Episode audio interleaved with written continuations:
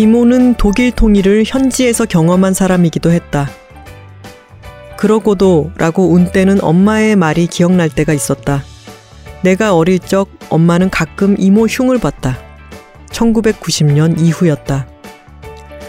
그러고도 여전히 전화하면 서독 이모야 라고 하지 않니 걔는 독일 이모라고 하지 않고 삼청동에서 나는 어쩌면 이모가 그렇게 뜬구름 잡는 소리를 한 것은 아닐지도 모른다는 생각에 사로잡혔다.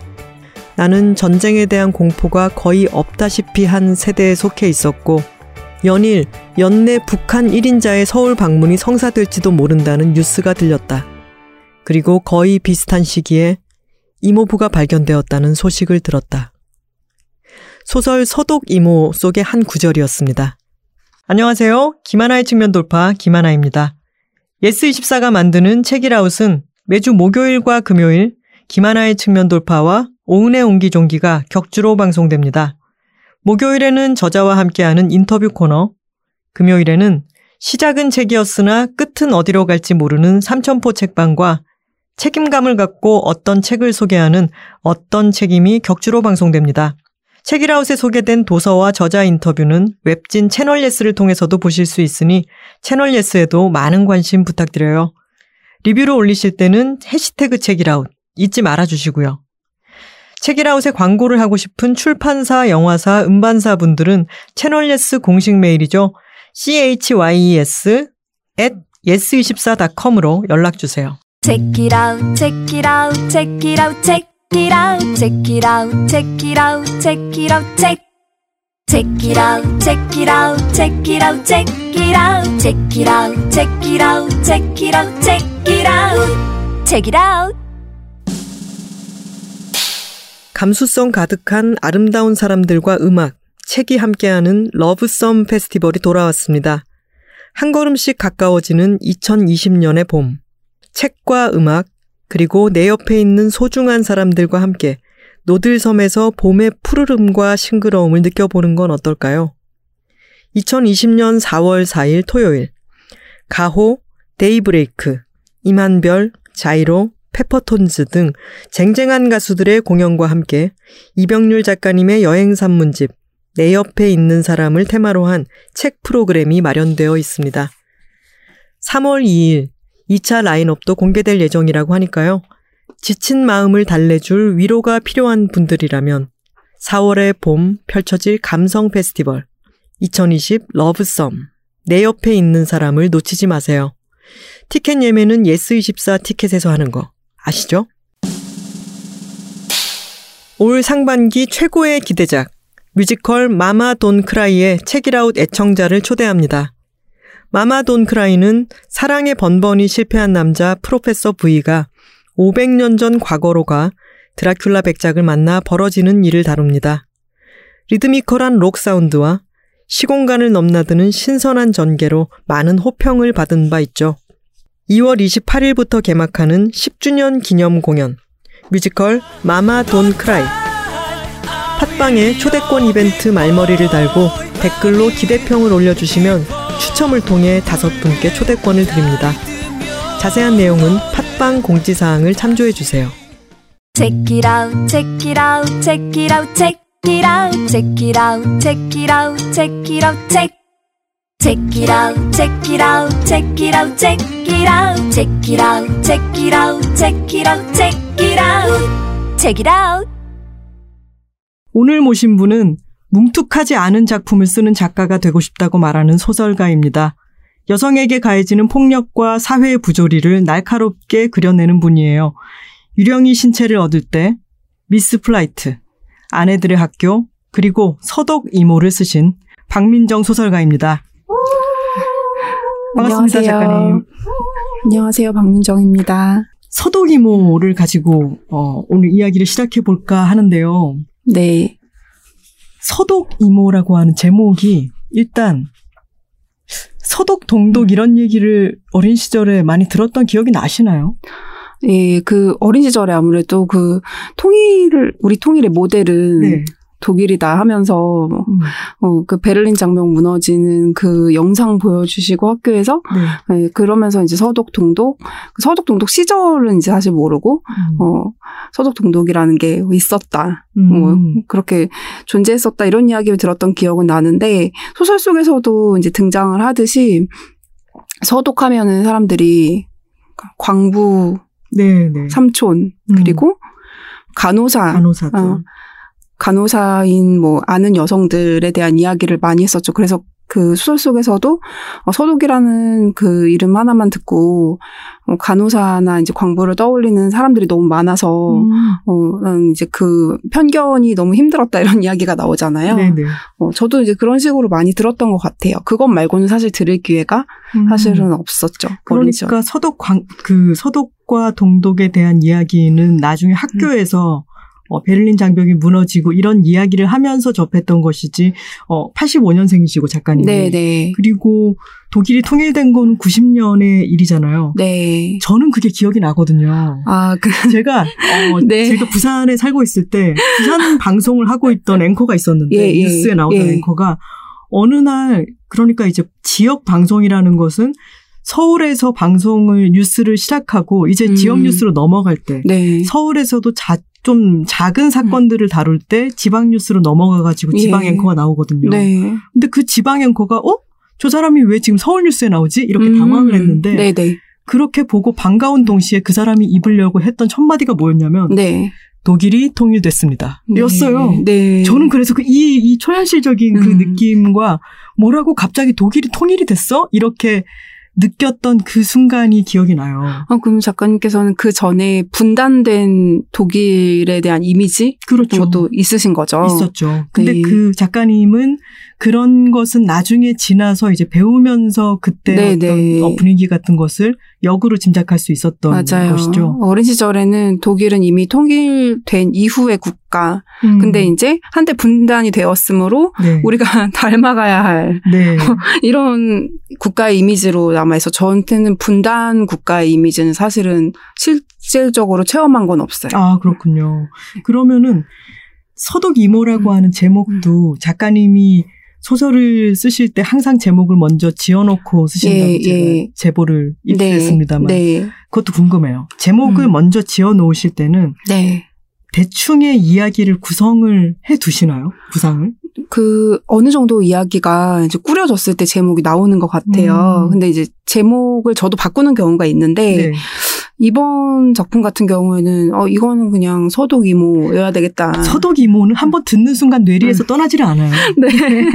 독일 이모도 아니고 서독 이모인데. 예, 그렇죠. 근데 사실 이런 이야기를 이제 살아오면서 어딘가 스쳐서 들었던 거예요. 그러니까 네. 이제 도- 서독에 사셨던 이모가 실제로 있는데 어, 아직도 독일이 통일된 이후에 아직도 어, 이 소설에 나오는 것처럼 음. 어, 독일 이모라고 이제 하면 되는데 네. 서독 이모라고 한다. 그리고 이제 그분은 어, 이, 이 소설의 이야기랑은 좀 다르게 그 서독 이모는 이 동독 이 되게 못 사는 나라다. 음. 그래서 이제 통일된 게 되게 싫다. 음. 어, 서독의 흡수 통일이 동독이라는 이제 못 사는 나라를 서독을 더 못 살게 만든 그런 음. 결과가 이제 통일이다라고 생각을 하시고 음. 서독 출신이라는 거에 굉장히 자부심을 갖고 어, 나는 서독이 뭐야 이렇게 전화해서 이야기를 하신다는 거예요. 네. 아, 그런 음. 이야기를 어디서 들으셨군요. 네, 어디서 듣고 어 그때 서독 이모라는 그 조어가 음. 저한테 굉장히 좀 꽂혔던 것 같아요.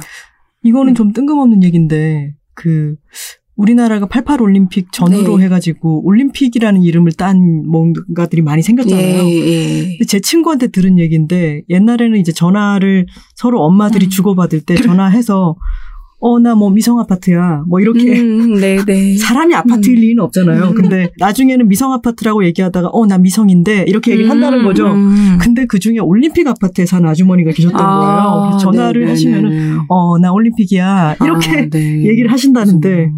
너무 웃기잖아요. 평창동이야가 또 아니고. 네, 네. 올림픽 나 올림픽이야. 어, 그리고 강변북로와 올림픽대로를 생각해봐도 음. 강변북로는 좀 항구적인 뭔가가 있잖아요. 네, 네, 네. 뭐 강변에 있는 북쪽에 있는 음. 도로다. 음, 근데 음. 올림픽대로도 참이 음, 음. 네이밍이 특수적인 특수적이죠. 음, 네. 근데 그런 식으로 그 네이밍을 생각해 보면은 우리가 지금은 습관적으로 쓰고 있지만 가만 생각해 보면 참 묘한 것들이 음, 있잖아요. 그럼요. 근데 이 네. 서독 이모라고 하는 말도 어, 서독과 동독이 있음을 전제로 해서 네. 동독이 아니라 나는 서독이다라고 하는 거를 네. 갈라서 그어놓고 이야기를 하는 거죠. 네, 네. 이 말을 어디선가 들으시고 난 뒤에 이제 서독이모라고 하는 모티프가 하나 예. 어, 작가님 안으로 들어온 거고. 네, 네. 근데 이게 이야기가 될 때는 일단 제목은 저는 참 마음에 드는데요. 네. 글을 쓰시다 보면은 글이 점점점 내가 생각하지 못했던 대로 나아가기도 하잖아요. 네, 네. 그럼요. 이번에는 어떠셨나요?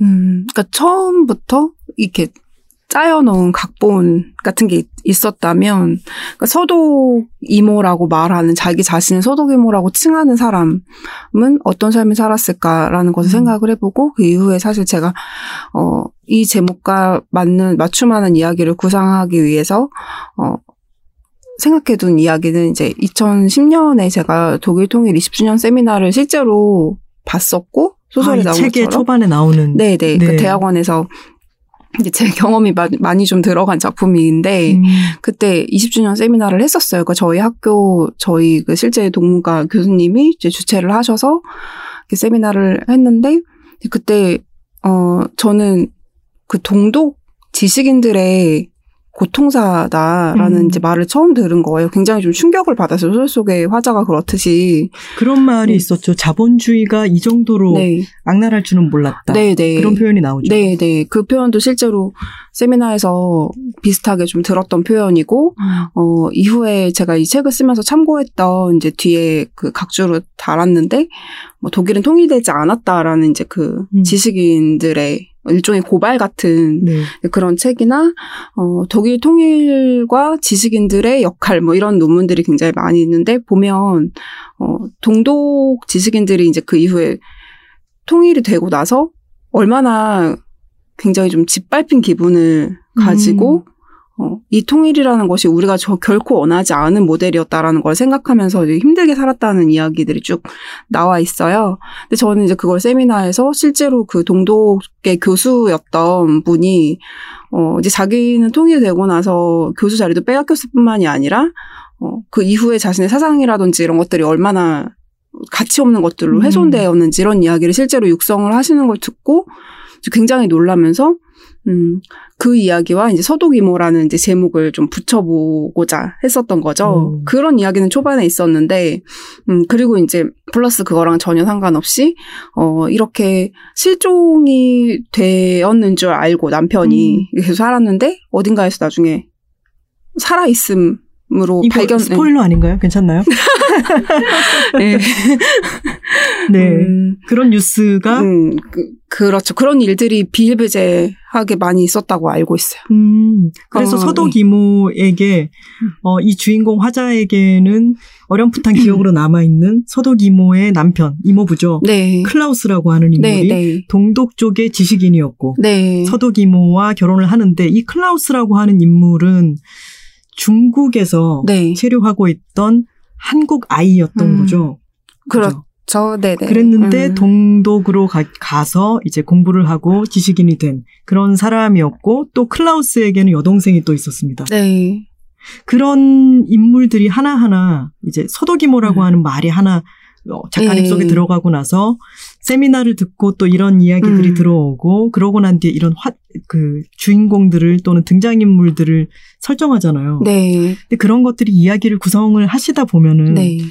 아, 여기에 좀 빈자리가 있어. 또는 음. 요런 이야기를 하려면 어떤 인물이 저쪽에서 걸어오는 것 같아. 이런, 네, 이런 음. 과정이 있겠군요. 네, 그렇죠. 그래서 아까 말씀하신 것처럼 어 빗나가기도 하고 처음에 생각했던 음. 대로 근데 저는 그 과정을 굉장히 재미있다고 느끼거든요. 아, 어, 처음에 생각하는 대로 안 나가고 네.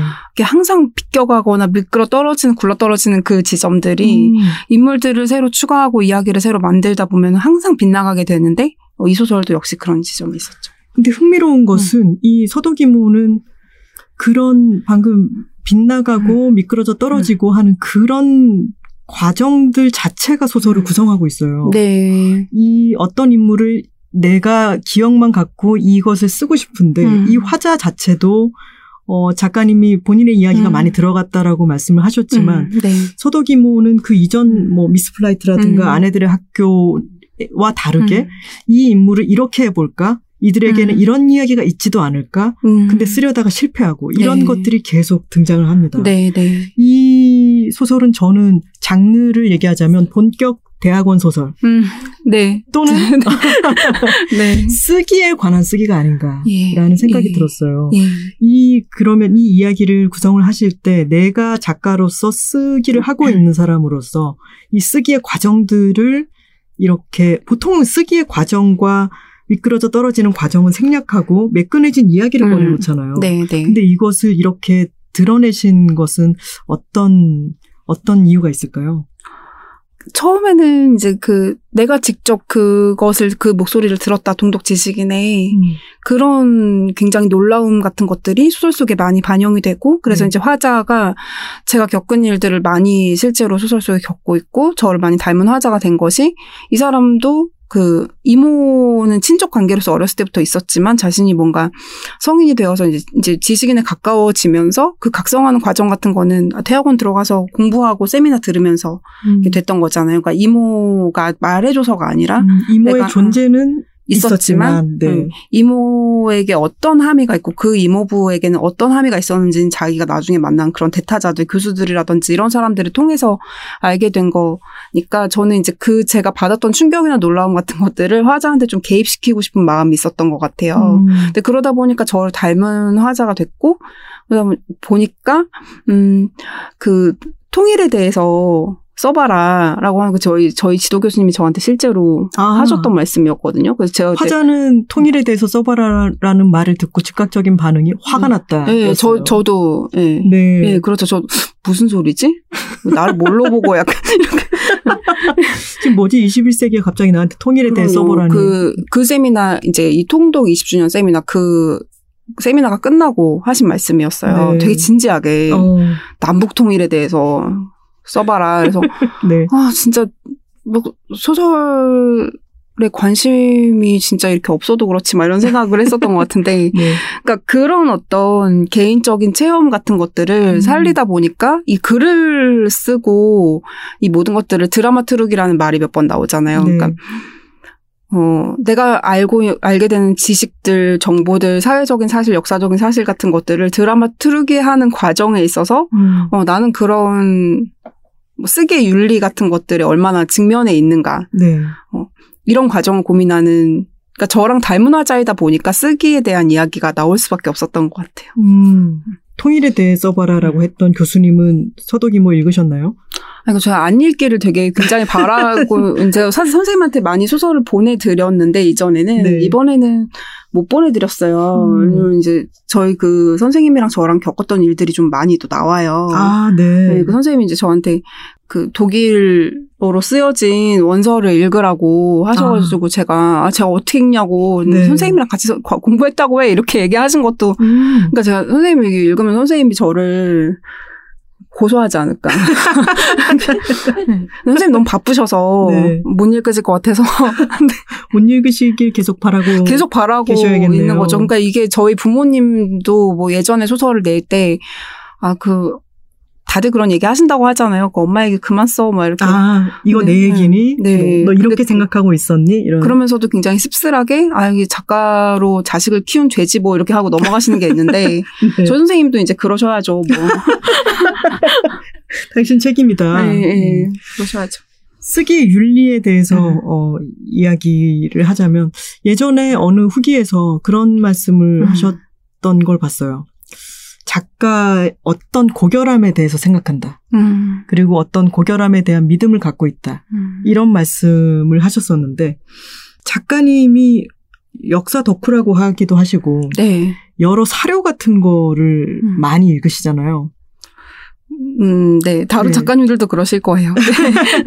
근데 제가 그 아내들의 학교에서 음. 음, 행복의 과학이라든가 에이코에게 보낸 보내는 유서. 유서, 어, 네. 그 시리즈였죠. 네, 네. 그 연작에 음. 보면 여러 어, 일기라든가 음. 어, 기사라든가 사료라든가 이런 것들을 쓰고 음. 또 때로는 일기를 발표하고 이런 네. 과정에 대해서 나오는데 네, 네. 그 과정이 일기라는 것은 아주 내밀한 음, 것이고 네, 네. 개인의 이야기를 이렇게 공론화해도 되는가에 네, 대한 네. 윤리 이런 음. 것에 대한 부분이 또 많이 나오잖아요. 음, 그런 갈등 같은 것도 아까 교수님에 대한 이야기가 들어가는 것도 있고 음. 그런 여러 생각들이 서도기모를 음. 쓰는데 많이 바탕이 됐을 것 같아요. 네, 네. 음. 그런데 항상 그런 생각은 이제 작품, 어떤 작품을 쓸 때마다, 어, 이게 이것을 어떻게 서사화할 것인가, 혹은 내가 이제 들은 이야기, 저도 어제 들은 이야기, 실제로 본 이야기 이런 것들을 많이 드라마적으로 구성을 하다 보니까, 그러니까 소설 쓰기라는 것 자체가 일종의 그냥 현실을 살해하는 행위다라고 생각을 네. 하거든요.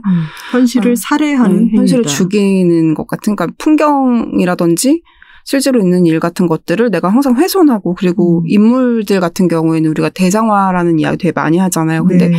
소설이란 장르 자체가 그 인물의 대상화라는 것을 굉장히 감수해야만 하는 어떻게 보면 음. 그러니까 반드시 대상화될 수밖에 없고 현실이라는 거 왜곡될 수밖에 없고 네, 이런 장르이고 그런 쓰기에 고통이 있다는 것을 항상 실감하고 네. 그럼에도 불구하고 그래서 대상화되면 안 된다라거나 어떻게든 왜곡을 없애야 한다라고 생각을 하는 것보다는 이제 그것을 있는 그대로 좀 직면하면서 음. 어, 이 윤리라는 게 도덕이라는 말에 가깝다기보다는 그러니까 네. 나는 어떻게 이 쓰기에 생존을 할 것인가 쓰기에서 생존을 어떻게 할 것인가 그 생존 방식에 관한 어, 이야기라고 저한테는 느껴져요 윤리라는 음, 것이 네. 그러니까, 어, 그러니까 나는 이렇게 훼손되고 왜곡될 수밖에 없는 쓰기의 과정 속에서 어떻게 살아남을 것인가 그 음. 과정이 사실은 서도기무에는 좀 많이 배어 있다고 볼 수 있을 것 같아요. 어떻게 살아남을 것인가라고 하는 부분은 좀 더 설명을 해주실 수 있을까요? 음, 제가 다른 소설에서도, 그러니까 내가 아는 인물, 내가 실제로 알고 있는 친척이라거나 내 친구라거나 이런 사람들을 소설 속에 등장시킬 때, 그러니까 그 사람들이 겪은 고통이라든지 고뇌라든지 이런 것들을 내가 내 멋대로 드라마로 만들다 보니까 네. 어, 왜곡할 수밖에 없고, 음.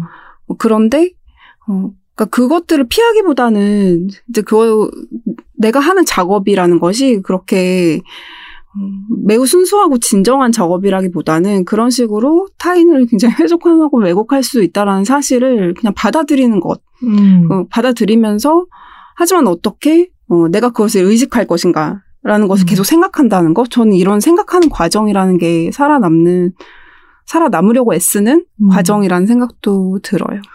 그러면은 그런 훼손이 있고 음. 현실을 음. 살해하기도 하고 그런 것을 내가 스스로 받아들이는 게 때로는 아주 힘들 힘들고 네. 하지만 이것은 받아들여야 된다고 또 다독이기도 하고 네. 그러면서 말씀하신 표현을 빌자면 살아남기를 네. 하고 계신데 어떤 이야기를 쓰실 음. 때 이것이 이야기가 되겠다라고 접근을 음. 하시는 편이신가요? 아니면 내가 전하고 싶은 주제가 있어. 음. 나는 어떤 이야기를 해서 이것이 뭐 무슨 뭐 사회 기여 이런 식의 말과는 좀 다르지만 음, 음. 내가 이 이야기를 꺼내 놓는 것이 음. 어떤 식으로든 내가 지금 알지 못하더라도 의미가 있을 거야라고 어그 주제를 만들어가는 음. 것 그것이 더 중요하신가요? 그 둘이 이렇게 만나는 순간이라고 제가 착각할 음, 때가 있는 거죠. 네. 그럴 때 작품을 쓰게 되는 것 같아요. 그러니까 아. 착각이란 말을 좀 부득이하게 했는데 네. 이야기가 되겠다. 근데 그 음. 이야기 속에서 어떤 메시지조차 되게 이렇게 돌출될 수 있겠다. 라고 이제 스스로 착각을 하는 순간들이 굉장히 많이 있는데 음, 그때 용기를 냈었어요. 근데 네. 용기는 되게 착각을 동반해야 되잖아요. 네. 어, 쓰고 나면 이제 막 독자분들도 의미를 만들어 주시기도 하고 음. 뭐 비평가 분들께서도 뭐 얘기해 주시곤 하는데 저는 항상 내가 처음에 생각했던 그것과 맞는 건가 이 작품이라는 결과가 네. 근데 그게 항상 딱 맞아 떨어지면 저는 사실 그거는 예술은 아니지 음. 않을까라는 생각 그러니까 내가 처음에 어떻게 어떤 이야기를 쓰고 싶어 근데 그 이야기가 똑같이 그냥 깨끗하게 나오는 그런 과정 이런 것들은 저한테는 별로 매력이 없어서 네. 음, 그러니까 그 항상 그 의외의 결과물이라는 지점에 저는 이제 제 작업에 만족을 하고 있는데, 음, 근데 이제 그 말씀하신 대로 음, 어떤 이야기를 쓸 것인가, 어, 이야기가 되겠다라는 지점. 네. 근데 이제 이야기가 어떤 주제를 돌출할 수 있겠다. 음, 어, 이 두 가지가 만나겠는데 음. 재밌는 이야기일 수도 있고 어떤 메시지를 전한 이야기일 수도 있겠다. 라는 이제 착각에 휩싸여서 작품을 시작하곤 하는 것 같아요. 그 착각이라고 하는 음. 게, 어, 작품을, 오, 이거 되겠다. 음. 또는 내가 이것을, 어, 쓰는데 뛰어들 수 있는 음. 그런 일종의 착각이라고 친다면 취기 어린 뭔가처럼 네네네네. 오 예! 그럼 딱 들어가잖아요. 네네네. 그랬다가 이제 머리를 쥐어뜯고 이게 안 되고 막 음. 이런 과정도 굉장히 힘들게 있을 것 같아요. 네, 서도기모에 음. 대한 이야기는 이런 이야기를 쓸 것이다라고 다음 이야기는 이런 게 될 것이다라고 음. 몇몇 인터뷰에서 말씀을 하셨는데 쓰는 그 집필 기간은 어느 정도였나요? 구상부터 음. 맨 처음 구상부터 생각을 하자면은 그 어, 2010년에 세미나를 들으셨을 때도 네. 그게 어떤 걸로 남아 있었겠죠. 그때 네, 이미 네. 소설은 17살 때부터 쓰셨다라고 네, 제가 네, 어디서 네. 읽었는데 네. 계속해서 이것도 언젠가는 내가 이걸 음. 글로 쓰리라라는 네. 생각을 하고 계셨던 것 같아요. 아주 꽤 오래 걸렸네요. 그렇다면.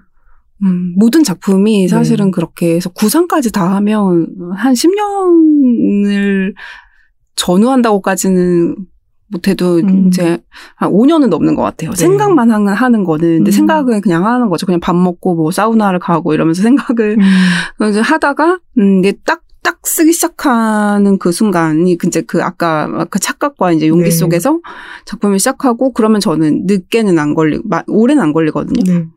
네. 한, 이 서도규모 같은 경우도 딱 쓴 기간만 치면은, 어, 두 달 반 정도 아, 걸렸고, 정말요? 두 달 반 정도 음. 걸렸고, 그 다음에 이제 좀 이렇게 다시 들여다보고 하는 시간이 있었죠. 작- 이 잡지에 발표하고 나서 단행본으로 만드는 과정에서 네. 다시 좀 들여다보고, 근데 제가 원래는 잡지에 발표하고 나서 단행본으로 낼 때 좀 많이 고치지 않을까 생각을 했었어요. 네. 근데 다시 낼 때 사실 많이 안 고쳤었거든요. 그냥 음. 작품만 이렇게 뜯어보고, 그러니까 이제 내용이나 구성이라든지 이런 것들은 많이 안 고쳤었거든요. 네. 근데 그 전에 조금 더 길었던 뭐 미스플라이트라든지 이런 경우도 뭐 그렇게 1년이 넘는다거나 이러진 않았던 것 같아요. 어. 몇 개월 안에 다 썼었던 것 같아요.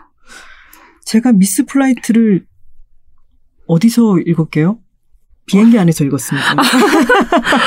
제가 얼마 전에 뉴욕에 갔다 그저께 돌아왔는데 예, 예. 비행기 안에서 다 읽었어요. 미스 예, 플라이트를. 예. 근데 아 정말 이 작품을 읽기에 최적의 공간에서 내가 이것을 음, 읽었구나라고 그렇죠. 네, 생각을 네, 네. 했고 그리고 작가님의 어, 소설을 읽다 보면은 뭐랄까요 어, 여러 이야기들이 중첩이 되고 네, 네. 그리고 여러 시점들이 계속 교차를 하는데 네. 그 사람들이 짧게 짧게 꺼내놓는 이야기로 퍼즐이 점점점 맞춰져 음. 가잖아요. 그리고 미스 플라이트의 경우에도 어떤 사건이 먼저 일어나 버렸어요. 네. 누군가가 죽었죠. 음. 이 사람은 왜 죽었고 거기에 어떤 것들이 연루되어 있는가를 어 조금씩 조금씩 처음에는 이 사람은 누구고 이 사람들은 무슨 관계이고를 모르지만 네. 각자가 이야기하는 것들을 조금씩 조금씩 읽으면서 얼개 같은 것들이 음. 해상도가 점점 더 음, 선명해지는 것처럼 네. 어, 눈앞에 보이기 시작하는데 아 그게 참 너무 신기했고요. 네. 길지 않은 각자의 글들로 각자의 음. 시각으로 되어 있는 어떤 것은 수신자가 불분명한 음. 일기도 있고 음. 어떤 것은 어, 어 3인칭으로 구성되는 음. 이야기도 있고 어떤 사람의 내면 세계도 있고 네. 이런 것들이 뭔가를 만들어 나가는 과정이 약간 추리소설 같기도 했어요. 네. 이것의 이유는 결국 무엇일까라고 하는 어, 궁금증을 추동시키는 그리고 음. 그것을 계속해서 이제 읽어 나가면서 음. 점점 내가 그 이야기에 빠져들게 음. 만드는 것도 정말 너무 재밌었고요. 네. 감사합니다. 추리 소설을 좋아하셨나요? 아, 혹시? 네. 좋아했어요. 아, 네. 그러셨군요. 어렸을 때부터요? 네, 그리고 약간의 스릴러적인 뉘앙스와 음. 추리, 추리소설처럼 하는 구성 같은 것들을 하고 싶어 했었죠. 아, 네. 그러시군요. 네. 근데 그 추리 소설은 특히나 저는 저도 추리 소설을 좋아하고 예. 했었는데 네. 저는 고전 추리 소설을 좋아했어요. 음. 좀더 딱 맞아떨어지는 퍼즐 같죠. 네, 네. 그럴 경우에는 맨 마지막에 이제 범인은 바로 너라고 음. 지목하는 그런 어, 클라이막스가 있고 네네. 모든 것이 깨끗하게 해결되잖아요. 그렇죠. 근데 추리 소설처럼 작가님의 소설을 읽어 가다 보면은 이것이 더 큰 의문과 그렇죠. 네 어떤 질문을 받아들게 되고 음. 그것이 지금 이 소설의 어, 범인은 바로 너에 해당하는 그런 결과라는 생각이 들어요. 음. 이거는 너무 놀라운 일이었어요, 저한테는. 음. 네. 어, 이거를 찾아가다가 무- 무엇도 해결되지 음. 않았지만 이게 왜 해결되지 않는가라고 하는 거대한 물음표를 쥐는 순간 소설의 소명은 끝나고 음. 그 이후에는 작가가 그 물음표를 음. 들고 바- 이어달리기 하듯이 네. 어, 그거를 받아들이게 된다는 게 정말 놀라웠습니다.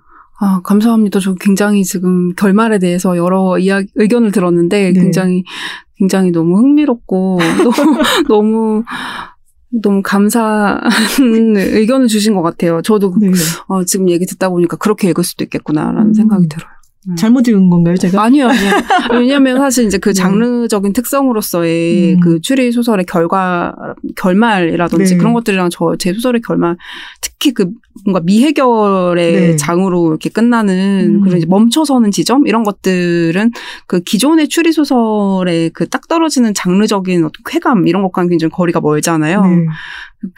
음, 제가 이 순수 문학이라는 것을 순수 문학이라는 말이 조금 뭐 오해가 많을 수도 있는 말이지만 네. 어쨌든 추구하면서 어 어떤 그 장르적인 열쇠 음. 같은 거를 쥐고 어 내 작품 안에 그 사실 멈춰설 수밖에 없는 그런 지점들을 만들어내고 싶었을 때 네. 지금 작가님 말씀하신 그런 이야기들이 저 저한테는 용기와 착각을 줬을 수도 있는 그러한 작법일 수 있겠다. 오늘 키워드가 될것 같네요. 네, 착각. 네. 네. 딱 떨어지는 쾌감을 원하게 된다라고 음. 하는 게 계속해서 작품을 아주 흥미롭게 읽어나가게 음. 만드는 힘을 주는 것 같아요. 네. 그리고 그래서 내가 이걸 원하고 있는 그 마음이 뭔가를 원해서 뭐라도 붙들고 싶어지잖아요. 음. 야, 이게 이렇게 됐을 거야. 이걸까? 음, 음, 저걸까? 음. 라고 생각하는 동안 내가 이 작가가 던지려고 했던 질문 자체가 음. 어, 이게 결론이구나. 라는 음. 생각이 드는 거. 음.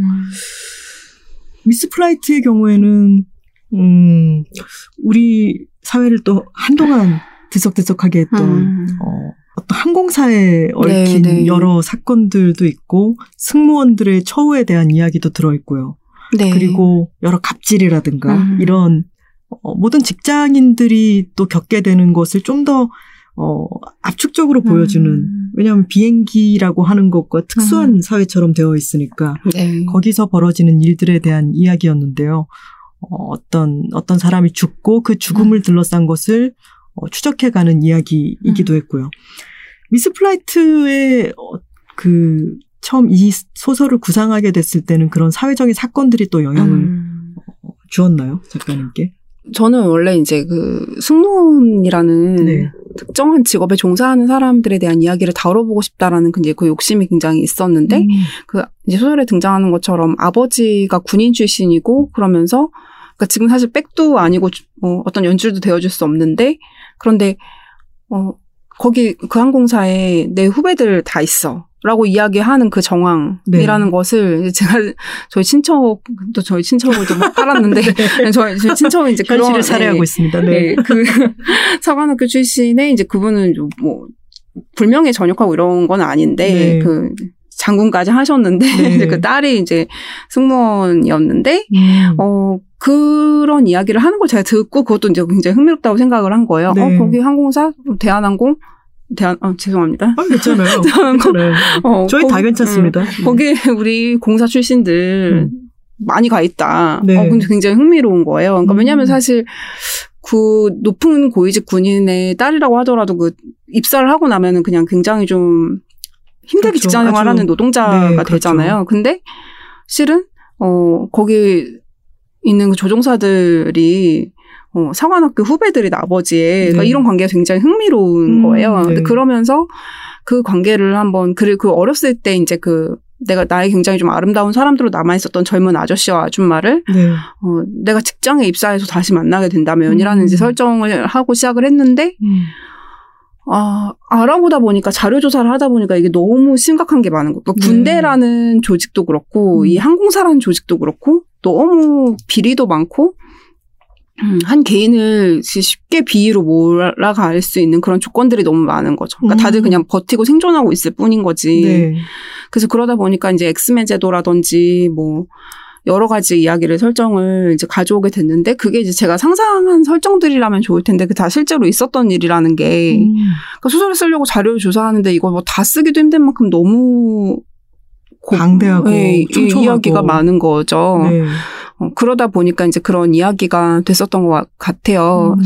그래서 어린 시절부터 어, 이런 사람들을 이야기로 다루고 싶다. 그 굉장히 생각했던 큰 뭐 어떤 그런 설정이 있었다면 그 제가 실제로 소설을 쓴 시점까지 너무 많은 네. 악조건들이 발전해서 네. 그 소설들을 만들게 한 것 같아요. 음, 그게 작가님이 오 이런 이야기를 써봐야겠다라고 생각하시고 난 뒤에는 작가님이 뭔가를 어, 덕후 기질이라고 하는 것은 네, 뭔가를 들이파는 거잖아요. 네, 찾아보고 네, 어떤 끝장을 보려고 하는 네, 그런 네, 네. 성격 같은 것도 네. 있는 것이고.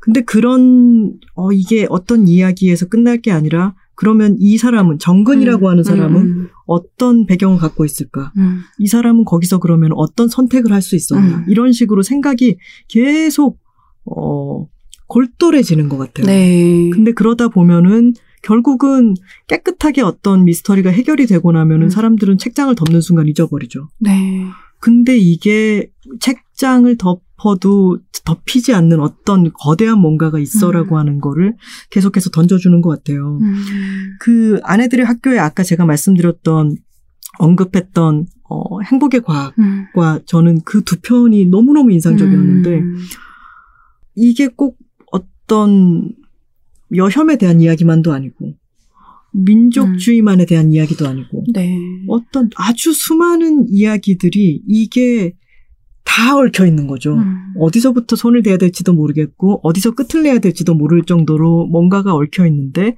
그것에 대한 어떤 이야기를 쓰려고 들어가시다 보면 음. 점점 골똘해지다 보면은 이게 어 끝낼 수 있을까? 음. 이런 불안감도 드실 것 같아요. 맞아요. 네. 네, 그 불안감에 항상 휩싸여서 네. 어 어이쿠 하면서 이렇게 펜을 놓는 거죠. 착각으로 시작해서 네, 어이쿠 하면서 착각으로 시작해서. 예. 항상 그런 식인가요? 누가 이렇게 빼, 뺐듯이 펜을 네. 그만해. 그래서 그때 딱 멈추고 어, 그 다음에 만약에 이제 연작에 대한 request를 받는다거나 이러면 네. 아, 내가 그때 좀 잘못 멈췄나 이런 생각이 들지만 네 그래도 그게 아니라 뭐 더 이야기의 결을 뭐 많이 보고 싶은 거겠지라고 생각을 음. 하려고 애쓰고 있어요. 아 그러면 그 두 연작은 네. 첫 번째를 먼저 쓰고 난 뒤에 어, 연작에 대한 아, 예. request가 있어서 쓰신 건가요? 네 그 request는 너무나 유용했네요. 많지는 않았는데 그, 그니까 요즘에는 제가 이제 연작처럼 많이 쓰, 시도를 하고 있다라는 거를 이제 여러분들이 좀 아셔서, 네. 여러분들이 좀 아셔서 이제 저한테 얘기를 막 해주세요. 음. 그거는 뭐 이런 연작 어때요? 그래서 제가 연작 소설집도 이제 내기로 한 계획이 있는데, 네. 어, 행복의 과학, 에이코에게 보낸 유서 같은 경우에는 행복의 과학에 대한 감상이 너무 기묘한 거예요. 음. 그때 당시 발표를 했는데, 어, 그래서, 그래서 하나는, 그래서 수영은 계속, 그래서 류는 네, 정말 궁금증이 어마어마하게 음. 많이 생기는 그런 예전에 제가 읽었던 어떤 표현이었는데 음. 깨진 중국 도자기의 파편 같은 음, 음. 깨진 중국 도자기의 음. 파편이 아주 예쁠 경우에 그거를 가만히 보고 있으면 이거는 원래 음. 어떤 모양이었을까 음, 음, 음. 어디의 일부였을까 막 이런 네, 궁금증이 네. 많이 생기잖아요. 네. 근데 그런 느낌을 줬어요. 행복의 음. 과학이라고 하는 단편은 너무 힘이 셌고 음. 그리고 정말 뭐랄까 기묘한 어떤 힘을 갖고 있는 파편이었다는 생각이 들어요. 음, 네. 네, 그래서 그, 그 사람들로 하여금 이 이야기가 전후가 어떻게 될까를 굉장히 궁금하게 음. 하는 부분이 있었죠. 그래서 이제 이어 썼는데, 근데 그건 또 다른 질문들을 음. 네, 네. 그 해결된 것이 아니라 어, 또 다른 새로운 질문들을 근데 이거 끝이 안 나잖아요. 그렇게 네. 하면 아, 계속 끝이 계속 없죠, 계속 없죠. 이어지면 끝이 안 나잖아요. 그래서 어이쿠 하고. 네, 네, 그래서 또 어이쿠 하고 났죠.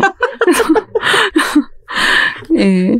근데 이제 굉장히 재미있었어요. 그러니까 제가 이 작품을 다른 읽으시는 분들한테 이제 어떤 의미와 재미로 다가갈지 이런 걸 생각하면 네. 되게 많이 두렵긴 하지만 저에게 작가 개인으로서는 그 이야기들을 읽는 과정이 굉장히 좀 흥미로웠던 것 같아요. 저는 그 이후에 이제 행복의 과학이 있고 그 다음에 에이코에게 보내는 유서, 네.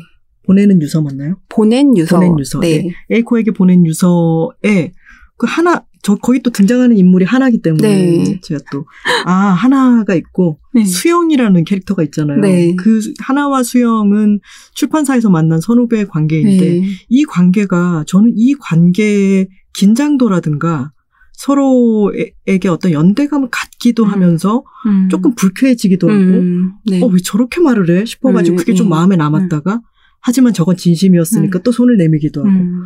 저는 이 관계의 긴장감이 너무 좋았거든요. 네. 근데 그게 두 번째 에이코에게 보낸 유서에서 그것을 좀 더, 좀 더 구체화되고, 어, 제가 저한테 닿는 부분이 더 크게 그 관계를 음. 바라볼 수 있어서 음. 아주 재밌었습니다. 음. 여러모로 처음에, 처음 한 편으로 끝냈으면 안 됐어요. 네. 네. 서도기, 서도기모도 연작으로 또 음. 나올 수도 있겠네요. 아닌가요? 클라우스의 시점으로 다시 이야기가 진행이 될 수도 있고, 네. 그거는 확신하지 없는, 것- 없는 것 같은데, 최근에 이제 비평가분들 뭐라고 이야기를 하시냐면, 네. 저뿐만이 아니라 많은 작가분들이 네. 연작이라는 어떤 욕망? 네. 혹은 연작이라는 이상? 음. 어, 이거 많이 생각을 하는 것 같다. 그 예정 같은 경우에는 마- 작가들이 되게 다양한 소재를 네. 다뤄 어, 보여줄 줄 알아야 한다라는 그 압박감이 되게 많이 시달렸다는 거예요. 음, 네. 다양한 소재를. 네. 그런데 이제 좀 작가들이 그런 압박감에서 많이 벗어났고, 음. 그러니까 자신의 진짜 참 주제라고 약간 말이 촌스러운데, 네. 참, 참 주제. 어, 참 주제라고 하는 내가 진짜 골몰하는 어떤 주제, 이야기 그것들을 나는 여러 장편이든 단편이든 여러 작품을 통해서라도 그거를 좀 선보이고 싶다. 음. 반드시 하나의 작품으로 끝내는 것이 아니라 그리고 이제 조금 뭐랄까요 우리 문화적으로 되게 universe적 세계관 이런 것도 되게 많이 네. 생겼잖아요. 네네. 음 그래서 자기만의 universe 음. 이런 것들을 되게 만들고 싶은 욕망도 있고 그래서 많은 작가들이 그 연작 식의 이야기를 추구하고 그리고 예전에는 단편이라 하면 이제 그 단편 한 편에서 완전히 끝나야 되는 네. 어, 모든 것들이 해결돼야 되는 그런 방식으로 우리가 쓰고 읽었는데 음. 어쩌면 단편을 읽는 방식 자체도 되게 많이 달라졌을 수 있다. 이 단편이란 음. 것이 이한 편 짧은 한 편에서 끝나는 것이 아니라 네. 그냥 자꾸 이제 질문이라든지 앙금이라든지 남고 음. 그러니까 이렇게 이 읽는 방식이 변화했을 수도 있겠다라는 비평을 또 제가 어디서 찾아가지고 음. 그 예, 되게 최신 비평인데 그렇게 이야기를 해주셔서 아 묻어가야 되겠다. 묻어가 묻어가면 좋겠다 이런 생각을 하셨, 했죠. 음. 여러 시리즈들도 그렇고 어 게임 같은 것들도 그렇고요. 네. prequel, sequel, 그렇죠. 뭐 네. 스피노프 이런 네. 것들이 나오면서 어떤 이야기를 가지고 노는 방식이라고 음. 해야 할수 있겠죠. 네. 어떤 어떤 이야기가 하나 끄, 끄집어 내놓으면은 그걸 가지고 다양한 방식으로 음. 응용하는 식의 음, 읽기 음, 음. 그런 게 습득이 되어 있을 수도 있겠네요. 네, 독자들에게도. 네, 네. 다시 어, 소도기모 이야기를 해보자면은 주인공 이름이 정우정입니다. 네. 아주 묘한 우연으로 저희 같이 일하고 있는 단호박님, 어, 저기 음. 앉아 계신 분의 성함이 정의정이에요. 아, 이름을 정하실 때 네. 혹시 정으로 시작해서 정으로 끝나는 지인이 있다거나 뭔가 아이디어를 음. 그렇게 얻었거나 또는 일부러 이름을 양쪽 음절이 같게 음. 만드신 이유가 있나요? 그렇지는 않아요. 정으로 시작해서 정으로 끝나는 그 이름을 제가 원래 좋아하기는 해요, 굉장히. 네. 근데 그런 이름이 되게 많은 것 같아요. 음. 그 굉장히 다 예쁘다고 생각을 하거든요. 근데 네. 저는 사실 인물의 이름을 지을 때 제가 봤던 사람을 의 이름을 가져와요. 어. 좀 안 친한 사람, 안 친했던 네. 사람들인데 그래서 그분은 내가 소설을 쓰는지가 모를 수도 있는데 네. 그냥 혼자 이렇게 인상 깊었던 사람들. 대학원에 작가님은 음. 한번 소설 쓰고 나면 되게 조마조마하실 것 아, 같아요. 그럼요. 그럼요. 되게 악인이라든가 이런 사람한테 이름을 붙여놓고 이랬을 수도 있잖아요. 근데 그게 이제 성격과 이름 이런 것들을 좀 이렇게 분 네, 분산을. 시켜놓 음. 저기 눈치를 못 채도록 네. 조마조마하게는 하죠. 정우정이라는 사람이 있었어요 대학원에. 네. 아, 아, 이름이- 대학원에 있었어요. 네. 그분도 아시나요? 읽지 않기를 바라고 계시나요, 아, 혹시? 그분이 읽으실지 어떨지는 잘 모르겠어요. 음, 솔직히 네. 잘 모르겠는데, 근데 이름만 쓴 거니까, 네. 이름만 쓴 거니까, 근데 정우정이라는 이름이 되게 예쁘다고 생각해서 네. 쓴 거예요. 제가 사실 데뷔 초기에는 그냥 이니셜로 이름을 많이 지었거든요. 네. 등장인물의 이름에 제가 어- 이름을 짓고 그 인물을 개성을 부여하다 보면 너무 많은 정념을 투사하는 것 같아서 네. 싫었는데, 음, 요즘에는 이렇게 무조건 다 실명을 지어요. 음. 그건 이니셜이 제가 2009년이긴 하지만 조금 2000년대에 등단한 바람에 네. 2000년대에 지나간 유행이 아닌가 이니셜로 쓰는 거는 이라는 네. 생각도 들기도 했지만 어, 이니셜보다는 이런 실명으로 짓는 것이 독자분들에게 훨씬 더 캐릭터로 다가가는데 더 이득이 있는 것 같아서 네. 어, 실명으로 많이 짓고 어, 그래서 사실은 정우정이라는 이름은 그냥 예쁘다 음. 어, 내가 봤던 사람 이러면서 갖고 온 거죠. 내가 봤던 사람. 우정이 어, 이 작품의 서도기모의 주인공인데 작가님을 떠올리게 하는 점이 아까 이제 작가님의 경험이 많이 들어갔다고 말씀을 하시기도 예. 하셨지만 이 우정도 학부를 졸업하고 난 뒤에 이른 나이에 등단을 음. 했고 그리고 짧은 직장 생활을 한 후에 대학원에 입학한 점 등등 네, 이렇게 네. 비슷한 부분들이 많이 있는 거죠. 네. 근데 여기서 궁금한 것은 작가님이 짧은 직장 생활을 하셨나요? 네. 1년? 1년 동안 한 세 번 옮기면서 이렇게 아 진짜요? 1년 네, 동안 민폐를 끼치면서 첫 다 직장이었는데 세 번 옮기긴 정말 쉽지가 않은데 네, 1년 어떤 동안 세 번. 일이었는지 혹시 여쭤봐도 되나요? 어, 인터넷 신문사에도 일했었고 네. 또 출판사에서도 일하고 그다음에 이제 그 학생들이 입시 교재를 만드는 아, 그런 학원 출판사 네. 같은 데서도 일을 했어요. 세 군데가 다 글이 중요한 아, 그렇죠. 제가 곳이네요. 배운 게 없어가지고. 아, 배운 게 도둑질이라고 하시, 네. 그러셨죠? 배운- 네, 입이 약간 달싹달싹한 거 봤어요. 근데 그 직장을 그렇게 1년 사이에 세 번씩이나 옮겼던 이유는 어떤 거였어요? 각자 다 그러니까, 달랐겠지만. 어, 좀 너무 야만적인 거예요. 네. 그러니까 물론 이제 저는 이제 노- 일종의 어떤 그런 걸 한 거죠. 체험, 네. 뭐 신입사원 연수 같은 거를 약간 그냥 한 거나 마찬가지인데 음, 그때 그것을 버티고 계속 살아면 지금까지 10년 넘게 직장 생활하는 친구들도 있긴 하지만 네. 들어갔는데 뭐 돈도 안 주고 음, 뭐 월급도 그냥 처음에 말한 거랑 다르게 주고 네. 그리고 막 시키 이런저런 잡무 정말 뭐 음. 그리고 그때는 여기 소설에서도 나오지만 주말에 근무를 많이 했었어요. 어, 작가님 때도요? 네, 그때 2009년이었는데 네. 그때 토요일에 뭐 격주로 나가서 근무를 한다거나 네. 그런 일이 있었어요. 음. 야근은 너무 기본이었고 네. 아, 저- 저는 이제 직장 생활을 하면서 되게 정을 못 붙이고 있었거든요. 음. 등단을 해야 되는데 네. 그럼 회사를 다니고 퇴근을 해서 소설을 써야지 이렇게 했는데 도저히 그 생활이 안 되는 안 거죠. 되죠. 그래서 네. 물론 이제 그렇게 하시는 분들도 계시다는 걸 제가 알지만 음. 저는 그래서 한 한두 달 다니다가 네. 그만두고 막 정말 깽판 치고 그만두고 나와서 어, 막 방황하다가 또 다시 아, 저기는 괜찮을까 이러면서 들어가고 뭐 이렇게 하다가 네. 다행히도 등단해서 다른 회사들의 피해를 끼치지 않, 않을 수 있게 되었죠. 그러면은 작가님은 어떤 일을 할때 네. 어, 나의 어쨌든 나의 본령은 내가 등단을 했든 안 했든 간에 음. 아, 아, 아니 이게 어떤 뭐 주목을 받건 또는 이걸로 음. 내가 먹고 살게 되건 아니건 간에 나는 소설가야. 나는 네. 소설을 써야 돼. 라고 하는 생각이 있었고 그리고 음. 회사 생활을 하면서 소설을 쓰는 게 불가능해지고 여기에서의 어, 내가 계속 하는 것이 나에게 행복을 주지 않을 거라고 알고 계셨던 거군요. 네, 그랬던 것 같아요. 어떤 아무래도. 직업을 구하든 음. 간에 더 중요했던 음, 음. 것은 일단 소설을 쓸수 네. 있어야 한다는 것이었고. 네, 네, 음. 네. 그리고 제가 아까 어, 이 질문을 드려야지라고 생각을 해놓고 못 드렸던 게 있었어요. 본격 대학원 소설이라고 아, 예, 이야기를 예, 예. 했었었는데 어, 직장을 다니시다가 다시 아, 안 되겠어. 나는 소설을 써야겠어라고 생각하기도 하셨고 대학원을 가셨잖아요. 네.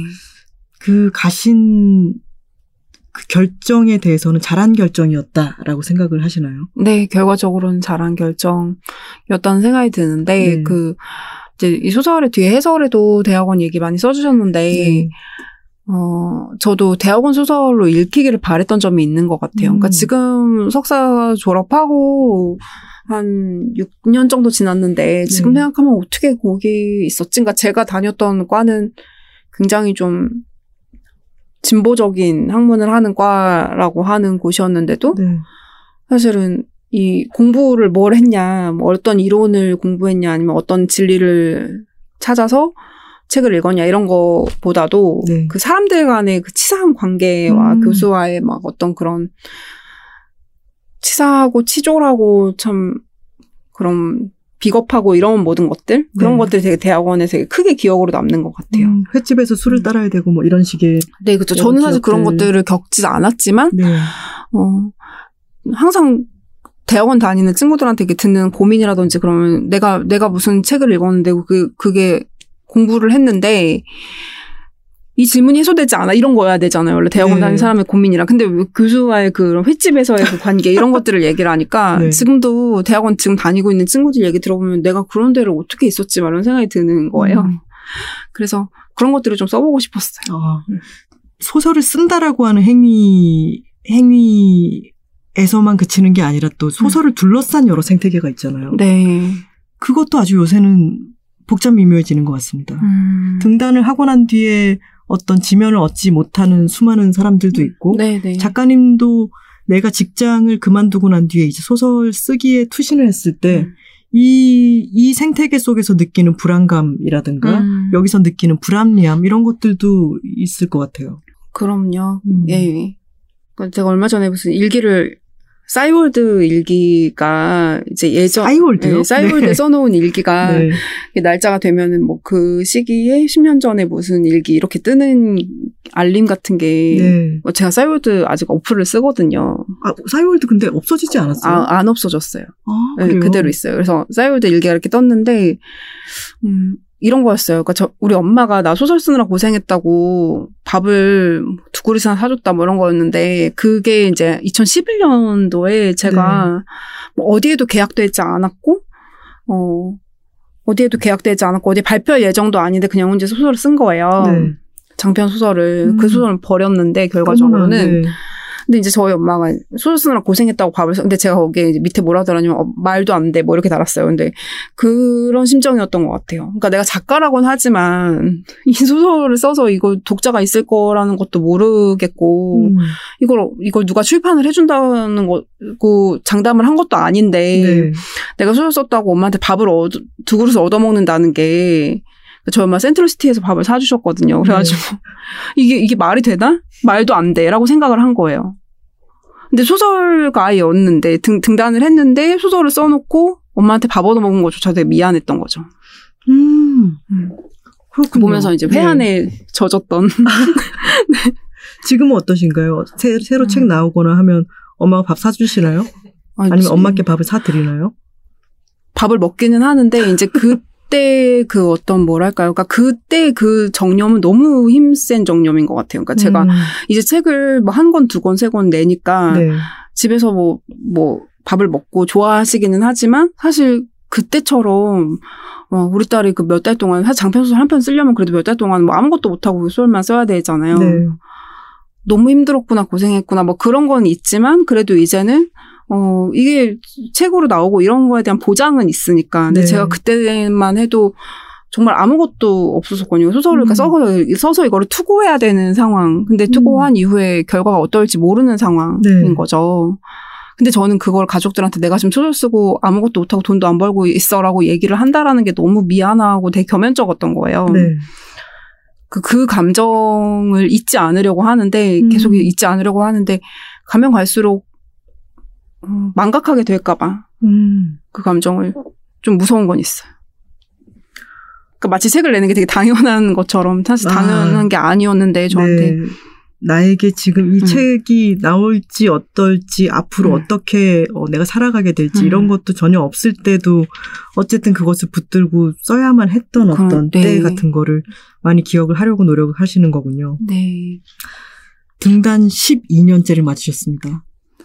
네. 이런 말 들으면 되게 덜컥하지 않나요?